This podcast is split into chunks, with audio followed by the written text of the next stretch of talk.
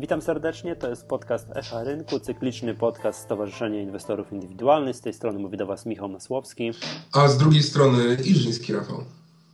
Rafał, news numer jeden, od którego dzisiaj zaczniemy. Yy, będziesz wykładowcą na Wall Streetie, konkretnie zasiądziesz w panelu dyskusyjnym o przyszłości polskiej gospodarki. Yy, Wiedź, słyszałem, że się ucieszyłeś. Ucieszyłem się, bo to oczywiście niemały zaszczyt dla mnie brać udział w takim e, panelu dyskusyjnym z bardzo e, no, znanymi, doświadczonymi gośćmi. Tak, tam razem z Tobą usiądą Marek Zuber, doktor, doktor Kurnicki i Łukasz Kwiecień mm, z, z PZU TFI. Także zapraszamy, to będzie piątek wieczorem, 6 czerwca, pierwszy dzień konferencji. Kto będzie chciał obejrzeć taki panel, będzie mógł posłuchać na żywo, tak jak my tutaj rozmawiamy w podcaście, to on będzie mógł Cię wysłuchać siedzącego gdzieś tam wiesz, w Karpaczu. I, no, i, no i co? No i tyle, tak? Zapraszamy. Y, konf tak, konferencje, wszystkie szczegóły naszej konferencji Wall Street u nas na stronie, bo to już niedługo, to już tak bym patrzę w kalendarz, to już za trzy tygodnie tak naprawdę, no, za dwa i pół tygodnia. Dobra, dzisiaj y, mamy na tapecie y, takie tematy związane z tym, że sporo, że spółki, jesteśmy w takim jakby okresie, że spółki ogłaszają wyniki za pierwszy kwartał 2014 roku. No i to jest bardzo ciekawe, my sobie obserwujemy te wyniki, a na co po niektóre konferencje wynikowe, tak żeby to było jeszcze ciekawsze, to Rafał posyłamy Ciebie. Tak. tak. No jak tam, jak powiedz, fajnie jest na tych konferencjach wynikowych, co tam się dzieje? Na tych, każda konferencja wynikowa jest inna. Hmm, konferencje wynikowe się tak jakby z trzech etapów. Pierwszy etap to jest e, oficjalna prezentacja i omówienie wyników przez, przez zarząd. Mm, no tak trwa to zazwyczaj 30-40 minut. Później e, seria pytań od zgromadzonych. Zazwyczaj to są dziennikarze i, i, analitycy. Niektóre te spotkania wynikowe są dzielone, czyli najpierw są spotkania z dziennikarzami, a później z analitykami. No, i... A które to, przepraszam, które na przykładowo, które to spotkanie jest dzielone, że jest najpierw z dziennikarzami, a potem z analitykami? A to zależy od spółki, tak? Na przykład Neoka była, była dzielona. I w... A z czego to wynika? A to wynika może też nie z kontentu, po, po, części pewnie z kontentu i, i, i rodzaju pytań, jakie są, ale również e, chociażby z pojemności sal, w których, w których my się Aha. spotykamy. W, bo to różnie jest. Czasami są to sale konferencyjne w hotelach e, i one są Aha. zarówno o pojemności 30, 40, 50 osób, a czasami 10 osób, tak? A czasami te konferencje odbywają się po prostu w samych siedzibach spółek, gdzie jest pokój konferencyjny i te pokoje, wiadomo, też nie są na tyle duże, żeby tak wszystkich zgromadzić A ile osób przychodzi, tak jak sobie już rozmawiamy, na takie konferencje rynkowe? No to podam przykład. Na Dudzie było około mniej niż 10 osób, e, z czego więcej dziennikarzy na ABC Dacie mm, było łącznie około 40 chyba. O, to sporo. Tak. Y, na Enerdze, Energa była transmitowana online, ale na Enerdze było około 20. Generalnie widać y, taki podział, że największe zainteresowanie jest takich y, mid-capowych, czyli takich średnich, średnio większych spółek, czyli takie, nie wiem, były MWIG, tak? Czy były, były SWIG. No bo to są takie spółki, wiesz, no ciężko oczekiwać po jakimś gigantycznym banku, że on wzrośnie 200%. Tak, tak. tak. A o spółce takiej, to co tu mówisz, takiej średnio większej, to już jakiejś takiej wyższej dynamiki można oczekiwać. W związku z tym taka spółka jest ciekawa dla inwestorów. To też ci nie wiem, przedstawiciele na przykład biur maklerskich, no tam chętniej mam wrażenie zaglądają cóż ciekawego mogą nawet dla swoich klientów wyciągnąć. Ale to też jeszcze dalej no, będę ciągnął swój temat, że tym trzecim elementem konferencji, chyba tym najbardziej ciekawym, są rozmowy tak zwane zakuluarowe, czyli już jest po oficjalnym wystąpieniu, po oficjalnych pytaniach, e, kamery są wyłączane i wówczas e, poszczególni członkowie zarządu e, wychodzą do nas i, i każdy, kto tam chce się o coś zapytać, już normalnie porozmawiać, bez stresu. E, I wtedy wyciągacie wtedy najwięcej... wszyscy obecni informacje poufne i w ogóle gdyby KNF o tym wiedział, to by dopiero się działo. Nie skomentuję, oczywiście tak, tak nie jest. E, ale to są, tam, tam, się, tam się rozmawia o takich naprawdę bardzo szczegółowych rzeczach. o których no, na konferencji oficjalnej nie ma też za bardzo też i, i czasu i, i, i szkoda jakimiś tam naprawdę szczegółami e, zawracać e, wszystkim głowę, bo to wtedy oficjalnie wszyscy słyszą wymianę zdań i wtedy też nie ma miejsca do jakby takiego dialogu dłuższego.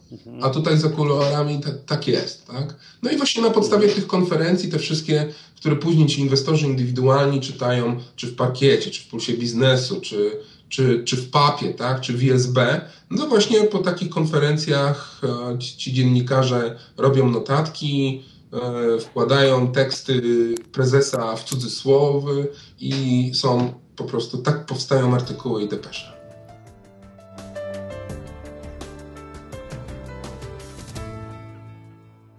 Dobrze. Wiem, że byłeś na fajnej jednej konferencji, że kilku byłeś, ale spróbujmy tak prześledzić, co ciekawego się działo w spółkach, którymi my się interesujemy.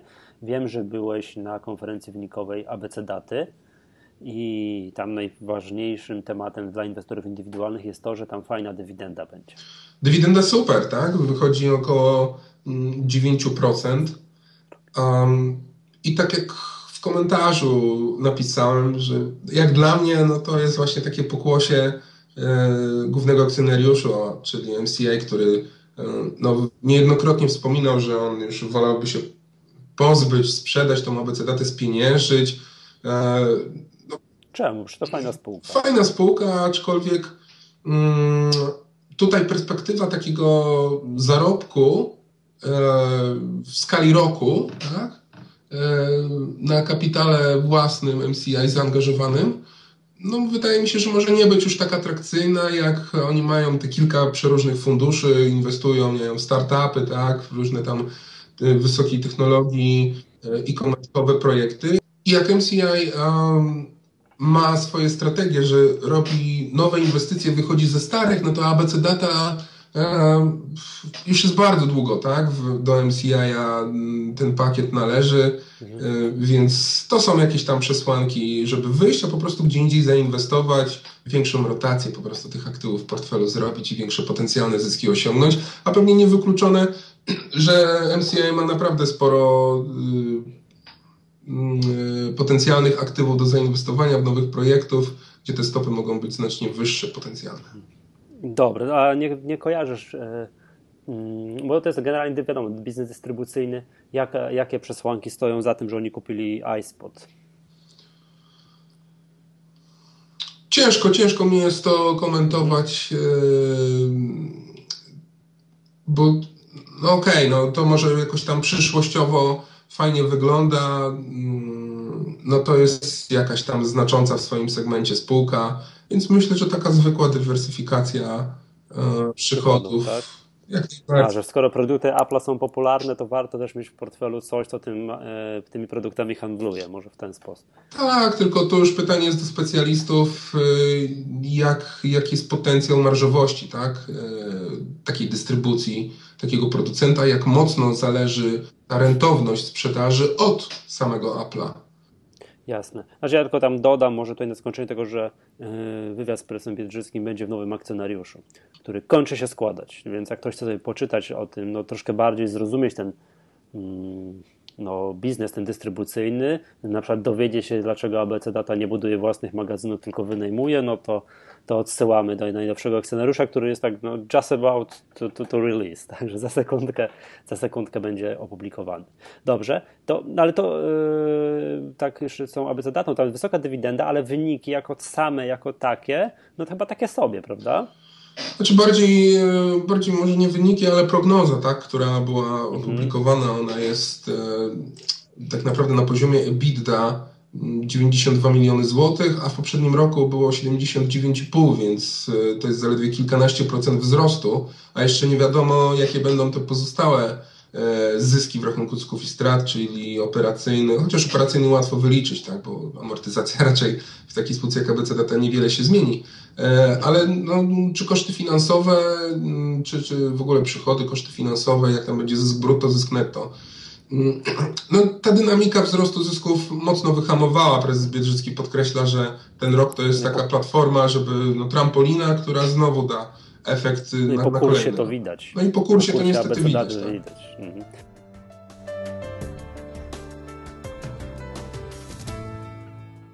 Dobra. E, kolejna spółka, wiem, na której byłeś, to Asbis, prawda? No i tam już chyba to w ogóle nie wygląda jakoś specjalnie wesoło. Podglądam sobie kursa Asbisu, wygląda fatalnie. Oj, oj, oj, tu jakieś w ogóle straszne jakieś nieszczęście się stało na tym Asbisie. Co tam się dzieje? No dość, dość szczegółowo opisałem te mechanizmy y, słabości Asbisu, w jaki sposób ten, ten konflikt y, na wschodzie y, odcisnął piętno na tej spółce, na tej działalności operacyjnej.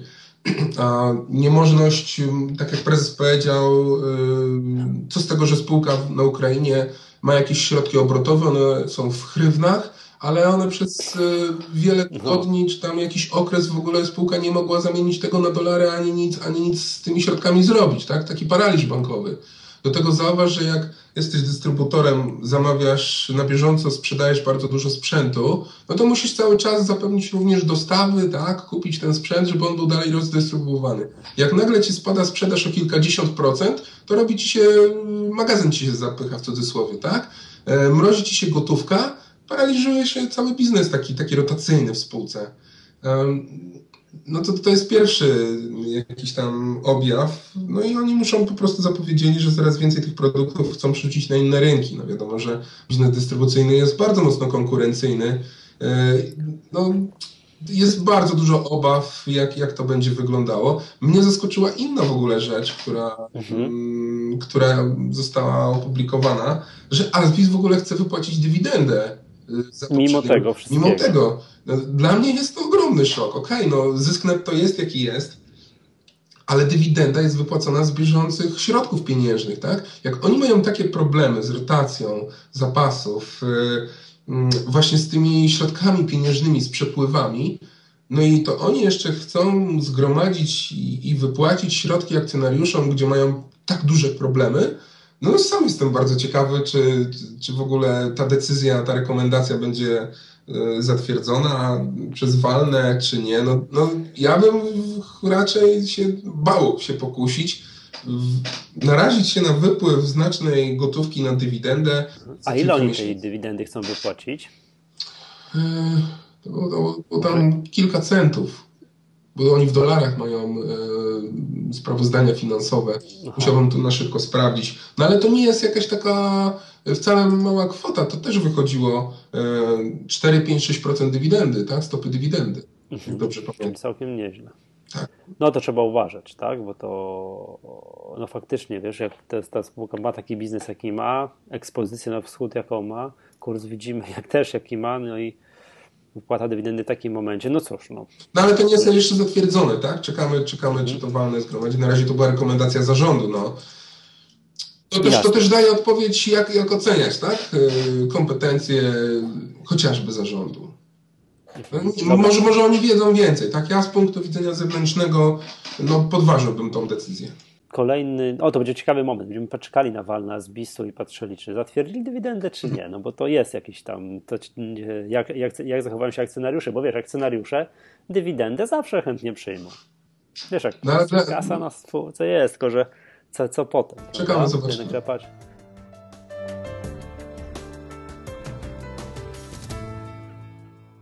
W dłuższym terminie. Dobrze, wiem, że nie byłeś na wynikach Quercusa, ale wpisałeś tutaj do rozpiski, o czym mamy mówić. Czy, no bo to jest generalnie zawsze bardzo ciekawa spółka, jeszcze powiem, gorąca, wszyscy zawsze chętnie obserwują, co, co prezes Buczek tym razem zrobi. No i to jest, nie da się ukryć, że Quercus jest na pewno gwiazdą ostatnich, jakby to powiedzieć, dwóch lat to z jednej strony. Z drugiej strony ma na wykresie takim, wiesz, tygodniowym wyrysowaną wzorową formację głowy ramion, książkową, jak z Murphy'ego. Dokładnie. No, Sebastian Buczek, prezes i założyciel Quercusa, no, pokazał w milionie w portfelu, tak? jakie stopy zwrotu e, potrafił e, osiągnąć. No tam było, jeśli dobrze kojarzę, chyba ponad 100%, tak? E, na takich publicznie pokazywanych kup, sprzedaj i tak dalej, na też nie, niemałych e, pieniądzach. I, I on bardzo mocno się, się na tym punkcie wyróżnił i to dało mu e, jeszcze większą rozpoznawalność na rynku. No ale Quercus. Quercus wiadomo, fundusz inwestycyjny, tam wyniki, zyski zależą bardzo mocno od koniunktury, tak? No bo jak się domyślam, jak, aż tak bardzo dobrze operacyjności Quercusa nie znam, no ale się domyślam, że jako fundusz zarabia albo na success fee, znaczy nie albo, zarabia pewnie i na success fee w niektórych e, swoich funduszach, e, na oczywiście opłaty za zarządzanie, na potencjalnie pewnie kupno umorzenie jednostek, jak być może niekoniecznie, ale, ale pewnie tak fundusze, na pewno tak fundusze no. dużo zarabiają. I być może na inwestycjach własnych. No i oczywiście, tak, i na inwestycjach własnych jakiś tam. E, więc tu bardzo duża zależność od koniunktury. No ale tak, kurs tam 8, był po 8, po 9 zł, tak.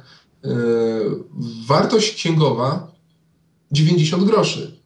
No to C do WK robi się 8, 7, no to LPP ma, no to LPP ma chyba około 10. Tak, oczywiście no nie porównujmy mm, tych biznesów, ale no to patrząc z tej perspektywy przynajmniej CDWK y, jest, jest jakoś tam spore. Oczywiście pamiętajmy, że jest to biznes, że tak powiem, usługowy, tak? Także on tam nie jest związany z takim stricte mm, aktywami trwałymi.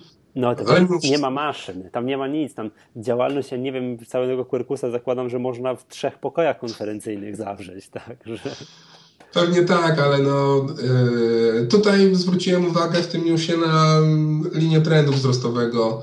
Yy, ona tam przychodziła około 7 zł, ja tego newsa pisałem około 7,20 yy, no i jak teraz się patrzy na kurs Perkusa, to jest 6,80, tak? tak? Ale on jest na bardzo małym, malutkim obrocie, wolumenie, więc tutaj też ta analiza techniczna może nie do końca mieć takie mocne ugruntowanie, ale fakt faktem przełamania linii trendu wzrostowego jest i, i, i to jest w miarę dość ważny sygnał dla. Nie, no wiesz co, trzeba uważać. Powiem tak, na Quercusie, już zapominając na sekundkę o wynikach, tam się korekta należy jak sumiska. Przypomnę, że ta spółka rosła, wiesz, od niecałej złotówki. Zgadza się. Do, do wiesz, no prawie tam, prawie 10 złotych no to przez ok, no przez kilka lat, prawda? Przez tam jakieś 4-5 lat, no ale mimo wszystko to jednak już wiesz, no nie może być tak do nieskończoności w trendzie wzrostowym, no ale sytuacja techniczna ostatnich kilku miesięcy, no to wygląda bardzo niedobrze, tak? Trzeba byłoby pooglądać takim, no powiedzmy, odkąd się ta, od kiedy się ta formacja rysuje. Od października zeszłego roku jest po prostu, no jak z książki wyjął, nie? Jakby ktoś chciał powiedzieć, proszę bardzo, jak wygląda formacja Guberamian, no tak właśnie wygląda, tak? No tam może obrotami nie jest to do końca potwierdzone, no bo to, też, to jest też spółka, która, która nie ma jakichś milionowych, yy, wielkich yy, obrotów. Dobra, yy, ale to tamte linie trendu trzeba mieć wyrysowaną i być czujnym czy czasem, czy to na stałe się nie, nie przejdzie pod te trend, linię trendu wzrostowego, tak jak powiedziałeś. Dobrze.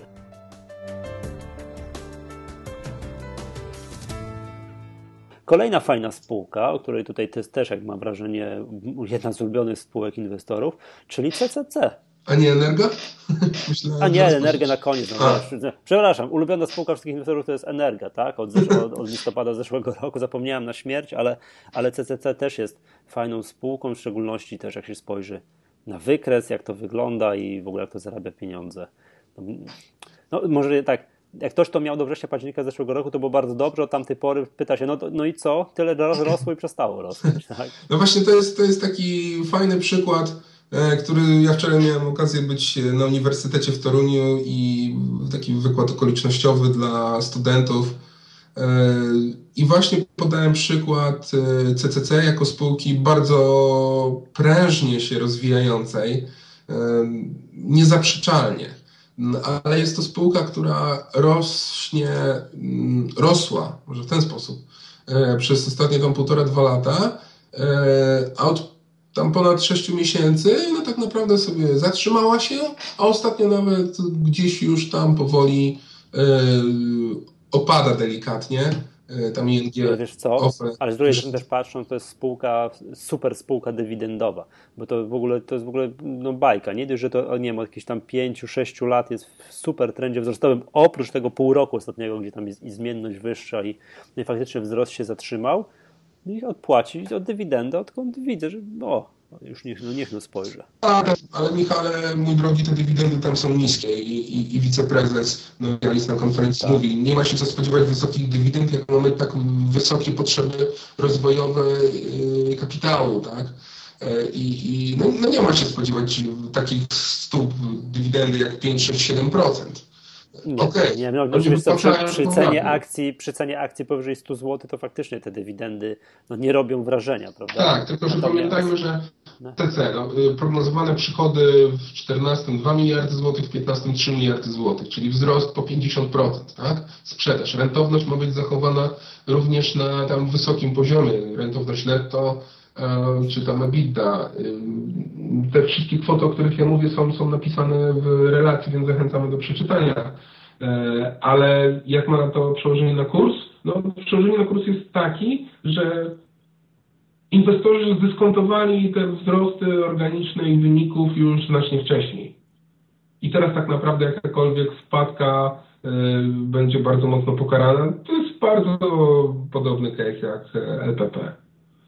Mhm, I... Też, był swego czasu gorącym kartoflem 10 tysięcy i już wyceny po 11 tysięcy jest po 8, tak? Także... Dokładnie, więc, więc tutaj to CCC faktycznie jak ktoś chciał zarobić, to trzeba było wcześniej kupować. Ale że teraz... Rafale, to ja w historii rynku kapitałowego znam trylion przypadków, że patrz, patrz inwestorze, KGHM pięknie z 20 zł wzrósł do 200, prawda? Pa, trzeba było kupić KGHM w 2008 roku. Patrz jak jestem mądry. Nie, no to wiesz, to z... rynek kapitałowy znam mnóstwo takich przypadków. No ale faktycznie tam ostrożnie z tym TCC, bo to, to, to, to mi przynajmniej wyobrazić, że rynek mógł wcześniej dyskontować te, te miliardowe przychody, te, wiesz, no, ten potencjał wzrostu CCC, to może być już w cenie. Zgadza się.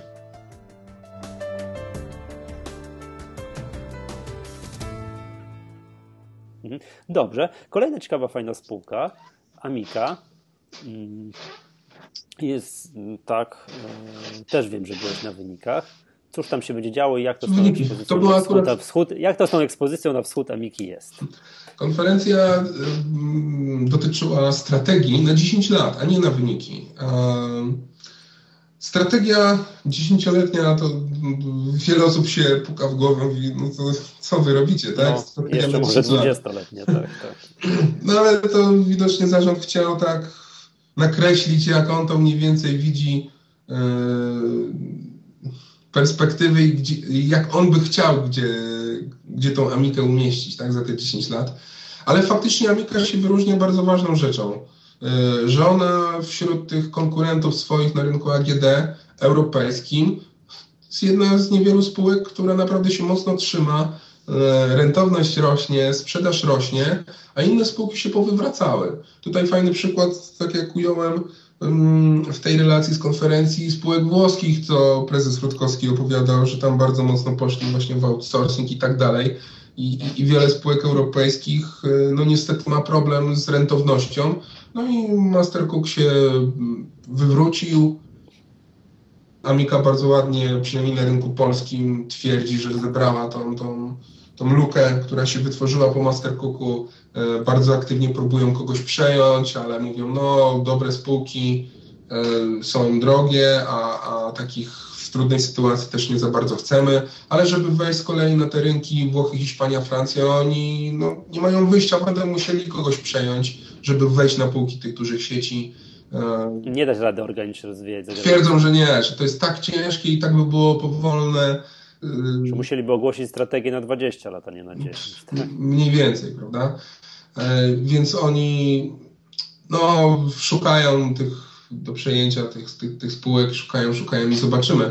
E, ale co podkreślają oni w tych swoich e, wynikach prognozowanych na kolejne lata, nie da się ich zrealizować bez przejęć.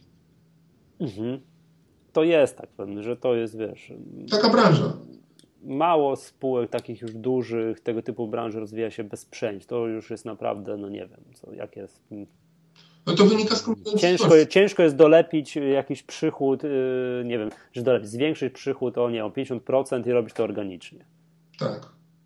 Tak, ale wiesz co, tak patrzę na to, okej, okay, Amika przez znowu, przez ostatnie tam pół roku, no to tak, tak sobie kurs się... No i my właśnie tak? zwracaliśmy uwagę, chyba z, nie wiem, z miesiąc temu w newsie, że też przełamała trend y, wzrostowy i tam sygnały sprzedaży były. A tak naprawdę po tej konferencji z 89 zł dzisiaj już jest 102. I ten kurs na, nie ma w ogóle podaży. Jak ktoś chce kupić, tam są wolumeny typu, nie wiem, 2, 3, 4 tysiące dziennie i popyt naprawdę musi ciągnąć ten kurs do góry, bo nikt nie chce sprzedać. I na razie to, to wygląda ok, no ale żeby powrócić ponad tą linię trendu wzrostowego, no to tam powyżej 110, 100 kilkunastu złotych musiałby kurs wzrosnąć. No ciekawy, ciekawy przykład, bo sygnał no sprzedaży no bardzo silny był, tak? No wiesz co, ta Amika tak patrzy, ona mm, od 2008-2009 roku wzrosła no, będzie no, z 1000%. 1000%, tak. Dokładnie. 1000%, bo ona była poniżej 10 zł i to tak grubo. Prawda? No i jeszcze dodatkowo, wiesz, nie dość, że wzrosło 1000%, no to jeszcze dwa razy dywidendy zapłacili w ostatnich dwóch latach. No, to jest znowu kolejny przykład. Wiedziałem, że Amikę trzeba było w 2008 roku kupować.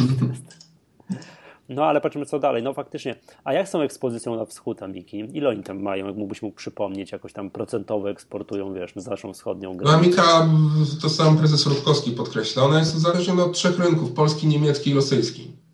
No I, I wywrócenie któregoś z tych rynków y, no to powoduje naprawdę bardzo duże straty. I to właśnie to był najprawdopodobniej bezpośredni powód przełamania tego trendu wzrostowego. No i to widać w kursie. Na razie kompletnie zarząd twierdzi, że oni nie widzą y, jakiegokolwiek wpływu tego konfliktu na sprzedaż w Rosji. Ta sprzedaż ona jest powyżej y, budżetów y, wewnętrznych i, i, no i tu oni sami na razie nie widzą i dopóki nie będzie takiego trwałe jakieś rozpoczęcia embarga, wojny handlowej, to oni naprawdę tam bardzo dobrze się czują, sprzedają.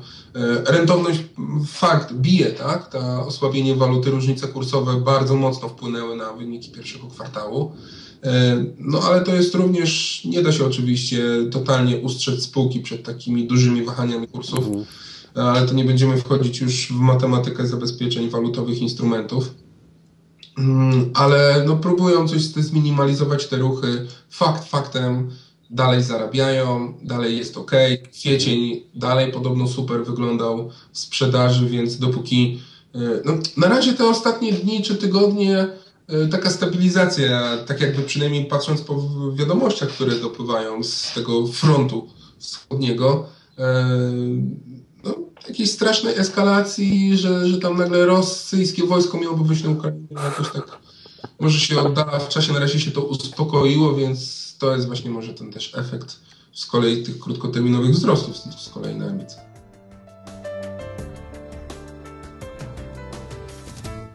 Dobra, no i teraz już w końcu hit hitów, czyli najbardziej popularna spółka wśród polskich inwestorów od listopada zeszłego roku, czyli, czyli, czyli Energa. No i to jest tam w ogóle wszystko po, początkowym, po początkowej konsternacji na, wiesz, jak to inwestorzy nie zarobili na energię i oni w pewnym momencie gdzieś był po 15 zł, to nagle jest to, wiesz, hit inwestycyjny ostatniego pół roku, tak? Bo to nie dość, że no jest zapowiedź dywidendy zgodnie z tym, co napisali w prospekcie, to jeszcze chyba złotówkę na akcję podejrzewam. Tak, dobrze kojarzę? Tak, teraz, teraz. Złotówkę na akcję, no to jeszcze wykres wygląda jak z bajki, tak? Tam dotyka 19 zł. No jest, wiesz, każdy, kto trzymał energię od debiutu, to teraz chodzi w glorii super inwestora. No i dobrze, tak? No i to co tam, co w tej energii? Wiele na to wskazuje, że dalej będzie mógł chodzić w tej glorii, e, bo wielkość dywidendy, ta złotówka była mm, znana już od, od wielu, wielu tygodni. E, I ten mhm, kurs, tak. e, jak doszedł do tych 18 zł, to on się tam zatrzymał. E, wyniki za pierwszy kwartał raczej były zgodne z rynkiem, bo tak naprawdę w dniu publikacji czy w kolejnych pierwszym, drugim dniu ten kurs w ogóle praktycznie nie ruszył się z tego samego miejsca sprzed wyników. Ale wczoraj mieliśmy, czy przedwczoraj, takie otwarcie z luką do góry. Ja mówię, kurczę, co, co się stało, tak? Zacząłem szukać newsy, no, no się okazało... To był, to był szok. To chyba plus 3% na otwarciu i poszło jeszcze do góry i tak. tam było plus 4 coś się skończyło. Mówię, to dotykało 19 zł. Nie wiem, jak będzie dzisiaj, no bo coś tam, ale też już, no w tej granicy. No i tam się tak, teraz... po prostu rynek zaskoczyła informacja, że Energa zamiast LPP awansowała do tego indeksu MSCI, tak? No to możesz przybliżyć pokrótce, co to jest wiesz co, ja tak średnio się orientuję, ale jest, jest taki indeks, tak, taki, który no, z punktu widzenia polskich inwestorów jest kompletnie nieistotny, ale on jest istotny z punktu widzenia takich inwestorów, którzy inwestują, jakby to powiedzieć, tak, regionalnie. Że, regionalnie, że szef, szefostwa jakiegoś wielkiego, gigantycznego funduszu, nie wiem, z londyńskiego City powiedzą, trzeba zwiększyć ekspozycję na rynek, tak, na rynki środkowoeuropejskie z 3% do 4%. Tam musi mieć kasę, no i patrz wtedy, jakie spółki inwestować. No jest taki indeks, który nazywa się MSCI Global Equity Index, który pokrywa, to taki benchmark dla 650 ETF-ów przy na całym świecie i tam wchodzi w to bardzo różne rzeczy, ale między innymi wchodzą właśnie z 75 krajów tam rozwiniętych, emerging markets, frontier markets, nawet nie wiem jakie to są i tak dalej, i tak dalej, i tak dalej i tam jest właśnie kilkaset spółek z całego świata jest reprezentowanych. No i Energa właśnie awansowała do tego indeksu i chodzi o to, że jak ktoś chce się do tego ten indeks sobie śledzić, pokrywać ten indeks, to musi mieć energię.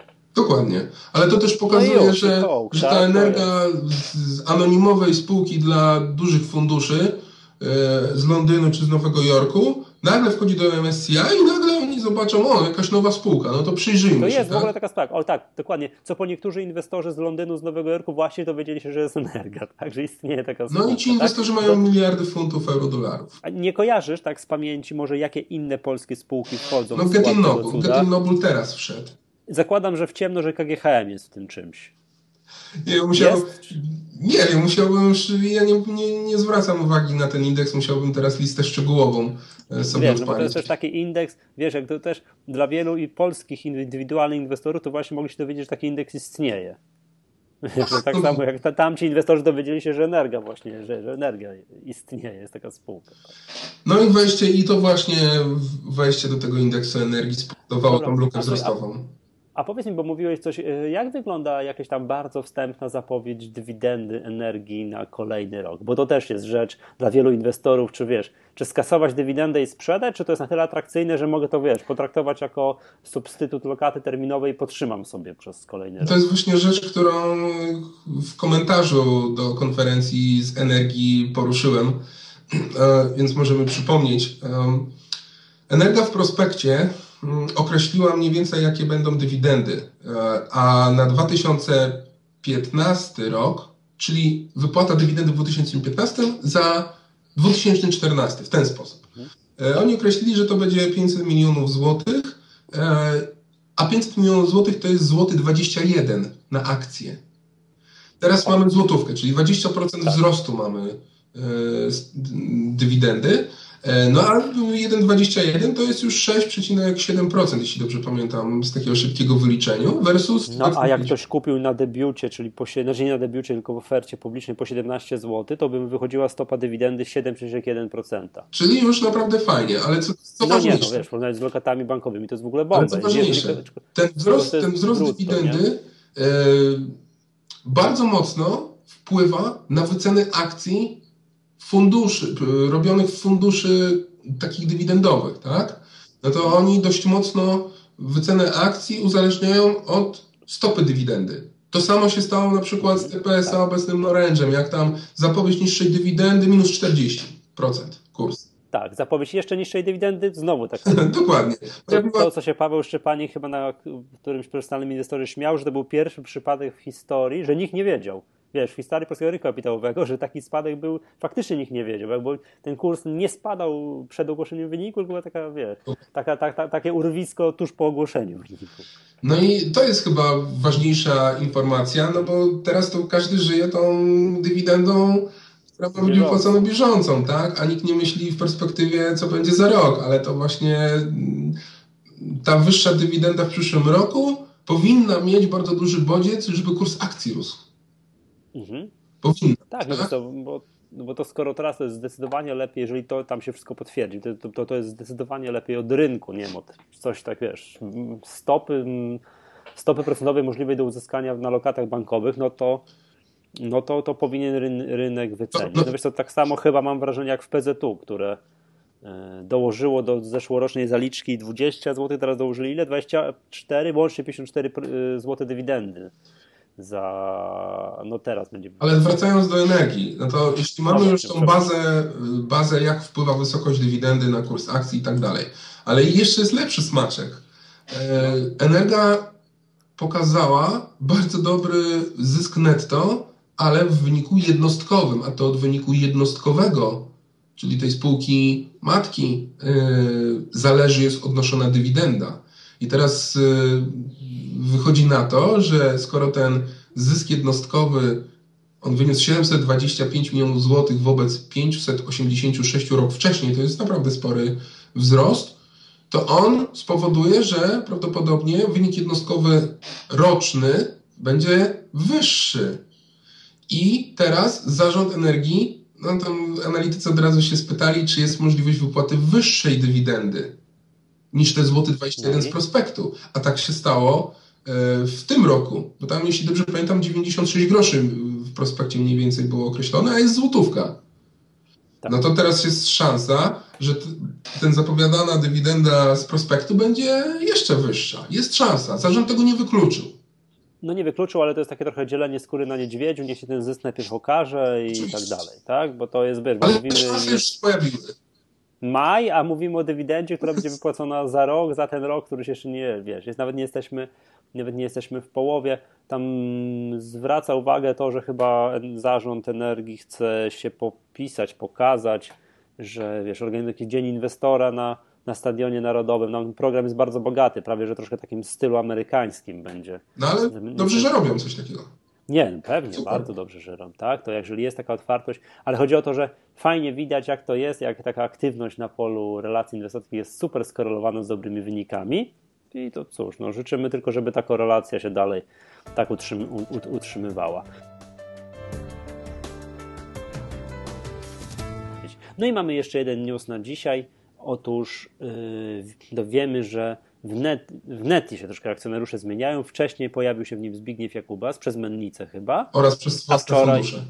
Tak, tak, tak. I, a wczoraj bodajże MCI jeszcze. No tak, widzimy tutaj totalną zmianę akcjonariatu w Neti. E, może, może internet przestanie mi rwać w domu. Być Bo ja mam z net i to, to, się, to muszę tutaj na antenie się poskarżyć, to się do niczego nie nadaje.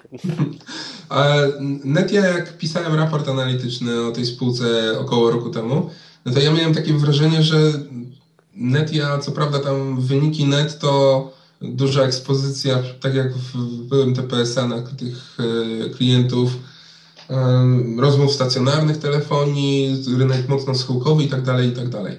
Więc te wyniki netto szału nie robiły, ale jak się spojrzy na wynik EBITDA czy przepływy e, pieniężne, no to Netia jest takim mm, taką fabryką produkującą cash, czego nie widać po wynikach netto. I ten cash, Czemu? no właśnie z tych względów e, bardzo wysokiej amortyzacji między innymi, tak? no.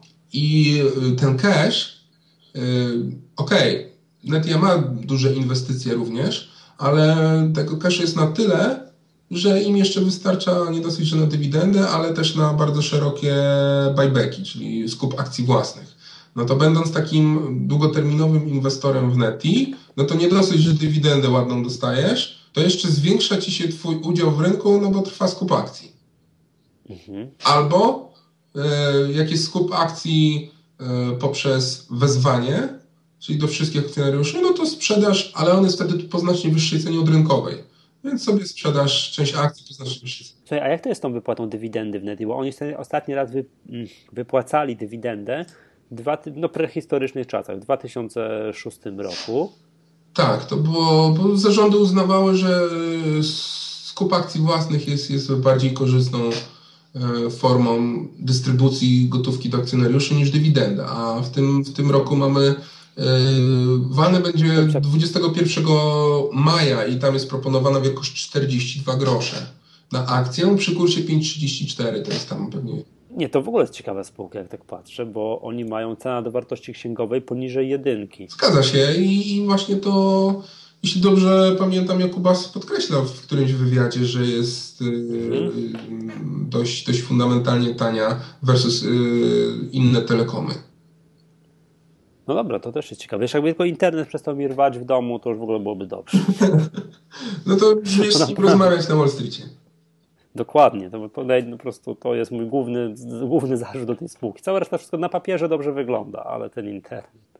Dobra, wiesz co, to chyba tyle, tak będziemy patrzyli, będziemy patrzyli, przyglądali się kolejnym spółkom. To wszystko, drodzy słuchacze, to wszystko, o czym tutaj mówiliśmy, w zdecydowanej większości jest opisane u nas w newsroomie. Na przykład te wnioski odnośnie energii i dywidendy na kolejny rok. Także jak ktoś chce sobie to oglądać, to u nas na, na stronie głównej trzeba kliknąć aktualności, po lewej stronie jest drugi od góry jest newsroom i tam Rafał wszystko ładnie opisuje po kolei te wyniki, nie wyniki, tylko te wizyty na tych wszystkich konferencjach wynikowych. I kolejne konferencje w przyszłym tygodniu. Już terminarz jest ładny, także niedługo opublikujemy terminarz kolejnych konferencji, także zapraszamy do czytania kolejnych relacji. Tak, a, to, a z ciekawości tak możesz z pamięci pamiętasz na co się wybiera? To jest tajemnica. A, ten. Którą niedługo opublikujesz. Dobra, okej, okay, z tej strony pozdrawiam Was, Michał Masłowski. I Rafał Żyński, pozdrawiam. Do usłyszenia następnym razem. Do usłyszenia.